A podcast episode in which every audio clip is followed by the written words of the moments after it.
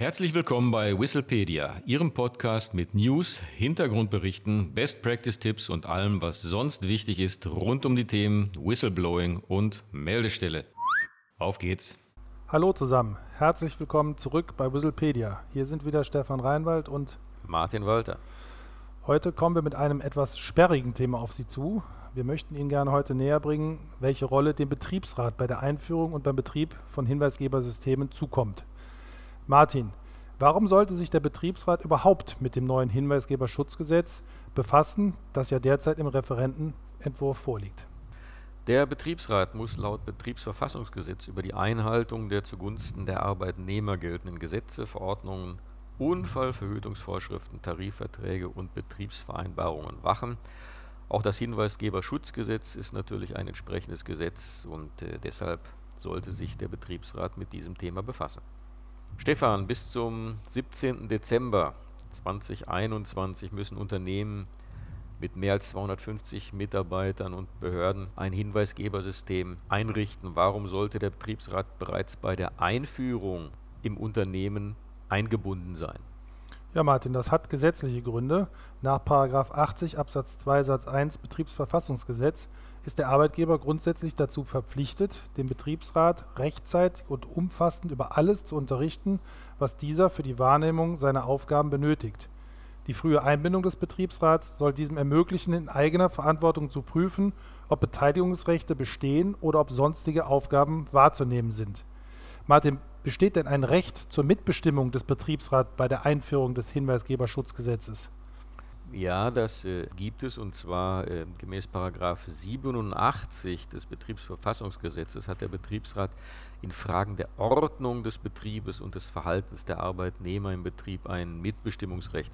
Anordnungen, die dieses sogenannte Ordnungsverhalten betreffen, also nicht das Arbeitsverhalten, sondern das Ordnungsverhalten, sind somit mitbestimmungspflichtig. Und bei der Einführung eines Hinweisgebersystems, das die bestehenden Hinweispflichten ausdehnt oder Regelungen bezüglich des konkreten Meldeverfahrens einführt, und das wird ja der Fall sein, ist das Ordnungsverfahren betroffen und der Betriebsrat ist somit ganz eindeutig einzubeziehen. Nächste Frage an dich, Stefan. Wo hat denn der Betriebsrat noch ein Mitbestimmungsrecht? Ich denke an die Technik des Meldekanals. Ja, ein Mitbestimmungsrecht des Betriebsrats besteht grundsätzlich bei der Einführung und Anwendung von technischen Einrichtungen, die dazu bestimmt sind, das Verhalten und die Leistung des Arbeitnehmers zu überwachen. Man kennt das auch unter dem Begriff Verhaltens- und Leistungskontrolle. Immer dann, wenn diese greift, ist der Betriebsrat auch zu beteiligen. Laut Betriebsverfassungsgesetz hat der Betriebsrat bei der Einführung und Anwendung von technischen Einrichtungen, die dazu bestimmt sind, das Verhalten und die Leistung der Arbeitnehmer zu überwachen, mitzubestimmen die Formulierungen, die dazu bestimmt sind im Betriebsverfassungsgesetz, ist leider etwas irreführend. Nach der inzwischen doch sehr extensiven Rechtsprechung genügt für die Mitbestimmungspflicht schon die objektive Eignung der Einrichtung, die Beschäftigten automatisiert oder selbstständig zu überwachen, unabhängig davon, ob der Arbeitgeber dies wirklich machen möchte. Das heißt im Ergebnis, dass der Arbeitgeber gut beraten ist, den Betriebsrat möglichst frühzeitig und umfänglich einzubeziehen. Folglich wären alle Whistleblowing-Systeme in der Mitbestimmung, bei denen beispielsweise die Telefonnummer des Anrufers aufgezeichnet, ein Telefonat mitgeschnitten oder bei denen die IP-Adresse gespeichert wird, zum Beispiel bei der Meldung per E-Mail. Martin, hat der Betriebsrat auch bei personellen Maßnahmen, wie beispielsweise der Einstellung einer Person zur Wahrnehmung von Aufgaben der Meldestelle, ein Mitbestimmungsrecht? Ja, das sind die ganz allgemeinen Regelungen, die dort greifen. Äh, so findet sich dazu etwas in 99 des Betriebsverfassungsgesetzes. Dort ist die Mitwirkung des Betriebsrats bei personellen Einzelmaßnahmen geregelt. Im Kontext des Hinweisgeberschutzgesetzes wäre dies die Einstellung einer Person, die für den Betrieb des Meldekanals zuständig ist. Während größere Unternehmen sich über die Einstellung Gedanken machen müssen, ist das bei kleineren Unternehmen vermutlich eher nicht der Fall. So wird dort der durch das Hinweisgeberschutzgesetz zu erwartende Mehraufwand die Schaffung einer neuen Stelle kaum rechtfertigen. Eher ist dann damit zu rechnen, dass Beschäftigte zusätzlich zu ihren normalen Tätigkeiten, also zu ihrer täglichen, bisherigen täglichen Arbeit mit der Wahrnehmung von Aufgaben der Meldestelle zusätzlich, wie gesagt, betraut werden. Der Referentenentwurf sieht diese Option ja sogar ganz ausdrücklich vor. Stefan, hat der Betriebsrat bei einer Versetzung und bei einer Aufgabenerweiterung, bei der ein Mitarbeiter die Aufgaben der Meldestelle zusätzlich zu seinem normalen Tätigkeitsbereich wahrnimmt, wie gerade besprochen, ein Mitbestimmungsrecht? Ja, zunächst einmal hat der Betriebsrat nach 99 des Betriebsverfassungsgesetzes zu prüfen, ob es sich um eine Versetzung im rechtlichen Sinne oder um eine Aufgabenerweiterung handelt. Eine Versetzung läge vor, wenn die Zuweisung der neuen Arbeitsaufgaben, also die Wahrnehmung der Aufgabe der Meldestelle, voraussichtlich die Dauer von einem Monat überschreitet oder die Arbeitsaufgaben von den bisherigen erheblich abweichen. Ansonsten könnte man auch nur von einer Aufgabenerweiterung sprechen, die nicht mitbestimmungspflichtig wäre. Sind die Voraussetzungen der Versetzung erfüllt, hat der Arbeitgeber in einem Unternehmen mit regelmäßig mehr als 20 Beschäftigten den Betriebsrat vor der Versetzung zu unterrichten, ihm die erforderlichen Unterlagen vorzulegen und Auskunft über die beteiligten Personen zu geben. Sie sehen also, dass dies ein im Zweifel sehr bürokratischer und umfänglicher Prozess sein kann.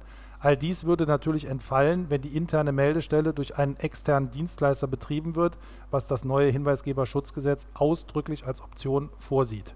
Martin, das Betriebsverfassungsgesetz sowie der Referentenentwurf zum Hinweisgeberschutzgesetz messen der beruflichen Fortbildung einen hohen Stellenwert bei. Kannst du uns dazu noch etwas mehr sagen und berichten, ob der Betriebsrat auch hinsichtlich der erforderlichen Schulungen ein Mitbestimmungsrecht hat? Ja, der Referentenentwurf sieht ja vor, dass der Beschäftigungsgeber dafür Sorge tragen muss, dass die mit den Aufgaben der internen Meldestelle beauftragten Personen geschult werden und das auch regelmäßig. Bei außerbetrieblichen Schulungen hat der Betriebsrat ein Recht auf Unterrichtung, Anhörung und Beratung sowie Vorschlagsrechte, allerdings kein Mitbestimmungsrecht.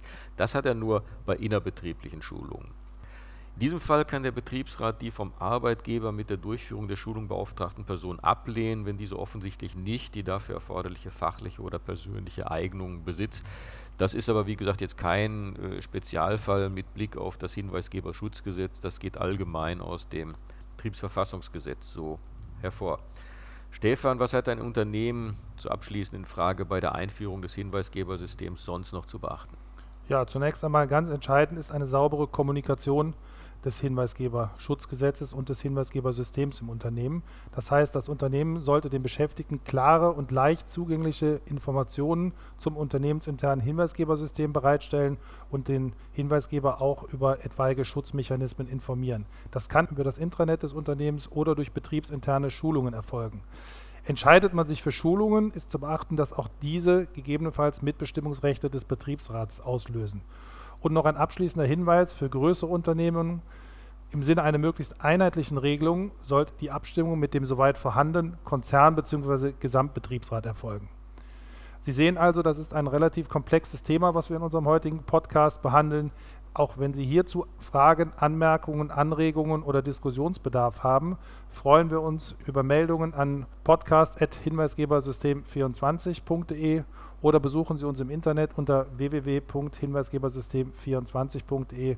Wir würden uns wirklich freuen, von Ihnen zu hören. Ansonsten verabschieden wir uns für heute und sagen Tschüss, bis zum nächsten Mal. Ja, auch von meiner Seite vielen Dank und auf Wiederhören.